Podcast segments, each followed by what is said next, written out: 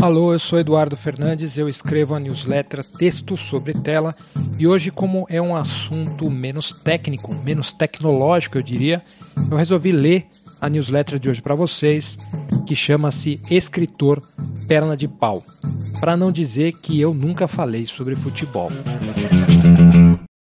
Futebol é uma das mais eficientes tecnologias de mobilização popular, mas por algum motivo não funciona comigo. Eu tentei reinstalar esse aplicativo algumas vezes ao longo da vida e nada. Sempre crecha. E eu já vou voltar ao assunto. Na sua forma orgânica, quer dizer, fora dos videogames, o futebol vem com um sério problema de usabilidade. Ele precisa ser jogado coletivamente. Isso dificulta a experiência de onboarding para tímidos neurodiversos ou simplesmente para pessoas com pouca coordenação motora. É uma atividade que facilita a prática de bullying. Também pode incitar discursos ofensivos e fake news, tipo aquelas falsas contusões, etc. Os apelidos derrogatórios também abundam. As políticas de privacidade e termos de uso também tendem a ser meio nublados. A pressão dos pares pode ser bem pesada, mesmo em atividades recreativas conhecidas como peladas. E como no Brasil supostamente todos entendemos de futebol, esse pode ser um ambiente bastante tóxico para usuários iniciantes ou não proficientes, os pernas de pau. Politicamente, futebol também é polêmico. Isso aparece até numa canção popular sobre o assunto do grupo Demônios da Garoa. Assim nosso time de futebol vai mal. Nossos jogadores são tudo, são todos perna de pau. Contra... Na música é dito o seguinte: Assim nosso time de futebol vai mal.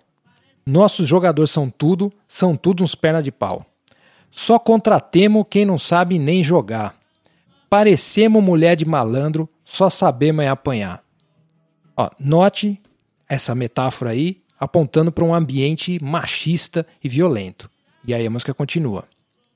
Mas os culpados são os nossos diretor, que não dão aos jogador assistência, morar nem material.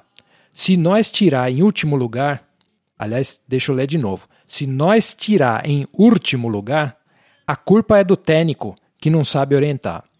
E aí são as evidentes problemáticas gerenciais e de direitos trabalhistas. Continuando. Bola vai, bola vem, nosso time entra bem, não se salva ninguém da derrota. Será possível? Como é que pode desse jeito eu morro? A torcida grita, grita e o nosso jogador não faz nem um gorro. Enfim, é ansiedade, derrotismo e desespero. É preciso falar de saúde mental no futebol. Mas os culpados são os nossos diretores que não dão ao jogador.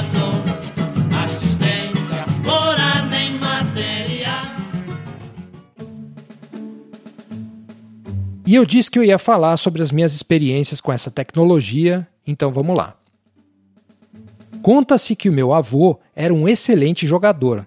Tinha pernas tortas com uma mané garrincha e falava o mesmo dialeto das músicas dos Demônios da Garoa, que você teve um exemplo agora há pouco. Inclusive, o seu irmão se chamava Ernesto, ou melhor, Arnesto. Pior, eles moravam no Braz. Quando jovem, meu avô passou fome na cidade de Campo Largo, no interior de São Paulo. Teve a ideia de entrar para o exército para conseguir alguma renda. Chegando no famigerado quartel de Quitaúna, alistou-se no time de futebol local.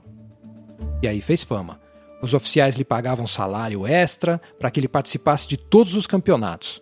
E assim, ele começou a juntar dinheiro para financiar aquela que seria a casa onde eu cresci. Então, meio que é isso. De alguma forma, eu devo minha vida ao futebol. Meu pai manteve a tradição, mas não a do exército. No futebol, também era bastante requisitado, só que em ambientes civis. Ele e o meu irmão também serviram em Quitaúna, mas meu pai arrumava muita confusão com os sargentos. Ele não teve o espírito empreendedor e nem a sorte do meu avô, sofreu um acidente que lhe comprometeu um dos joelhos. E eu me lembro do cheiro de gelol pela casa e de assistir ao meu pai sentado no chão do quarto, contemplando um aparelho que emitia luzes infravermelhas nas suas pernas. Daí ele resolveu virar goleiro e assim permaneceu até o fim da vida. Ah, eu esqueci de dizer que até mesmo o nome dele veio de um antigo jogador de futebol idolatrado pelo meu avô. Enfim, era de se esperar que o DNA esportivo da família se manifestasse em mim. Mas se desviou para o meu irmão. Quando eu era criança, o meu pai me deu um boneco de pano do Serginho Chulapa, que era um polêmico jogador bad boy paulista. Dele, eu segui apenas o exemplo do cabelo Black Power. Sempre preferi natação, esse esporte meio psicodélico e imersivo. Até porque eu tenho um pequeno defeito na formação das minhas orelhas que, durante a infância, dificultou a minha integração em esportes enfaticamente coletivos. Além do bullying estrutural do futebol, eu tive que lidar com esse extra. Ainda assim, meu pai insistiu em passar o legado que recebeu dos seus ancestrais. Fazíamos ginástica semanalmente no Pelezão, que é um lugar no alto da Lapa em São Paulo, mas ainda assim eu fugia do futebol. Só que lá, pela pré-adolescência, eu não consegui segurar a vontade de agradar o meu pai. Quer dizer, ou pelo menos a culpa de decepcioná-lo. Decidi jogar de verdade, nada de pelada na esquina, eu me matriculei no lugar que mais tarde seria o centro de treinamento do Palmeiras. Era um compromisso oficial. Tudo o que eu precisava era de uma chuteira. Pois aí a gente foi junto, eu e meu pai, comprar. Meu pai era a felicidade em pessoa. Agora corta pro dia que eu estreiei nos campos.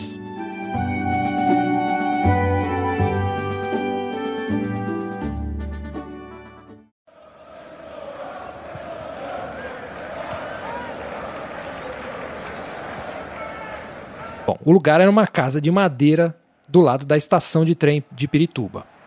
Hoje em dia é um clube. À frente de um campo de dimensões profissionais e de gramado perfeito. Parecia gigante. Cruzá-lo andando já seria bem trabalhoso. Imagine correndo.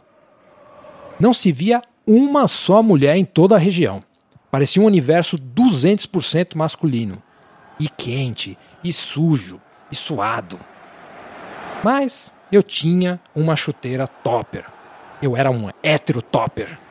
Imaginei que só isso já evocaria algum tipo de força da natureza, o tal espírito esportivo.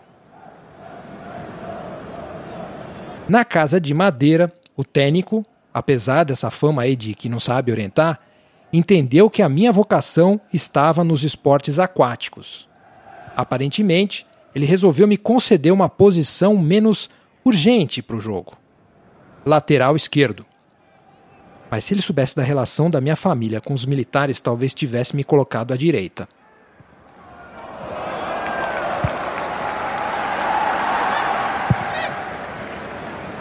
Entrei em campo resignado.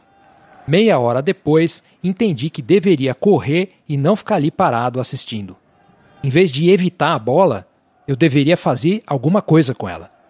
E não era compartilhar, distribuir entre os pobres, essa coisa.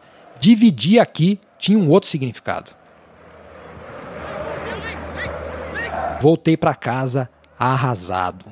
Falhei em manter a tradição. Meu pai estava visivelmente decepcionado, mas tentava dissimular. Culpado, eu resolvi desistir do futebol. Então, o velho, que era chegado a atitudes grandiosas, confiscou e vendeu a minha chuteira. E nunca mais falamos sobre o assunto. O futebol só voltou a ser importante na minha vida anos depois. É que, na escola, as aulas de educação física eram obrigatórias. E eu nunca aparecia nelas.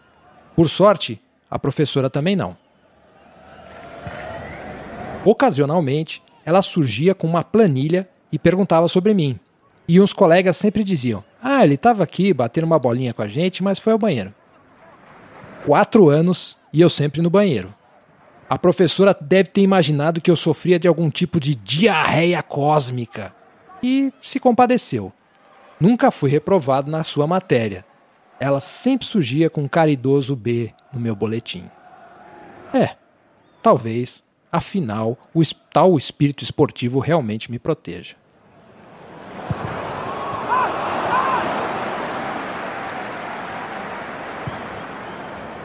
Então é isso aí. Obrigado por ouvir e até a próxima.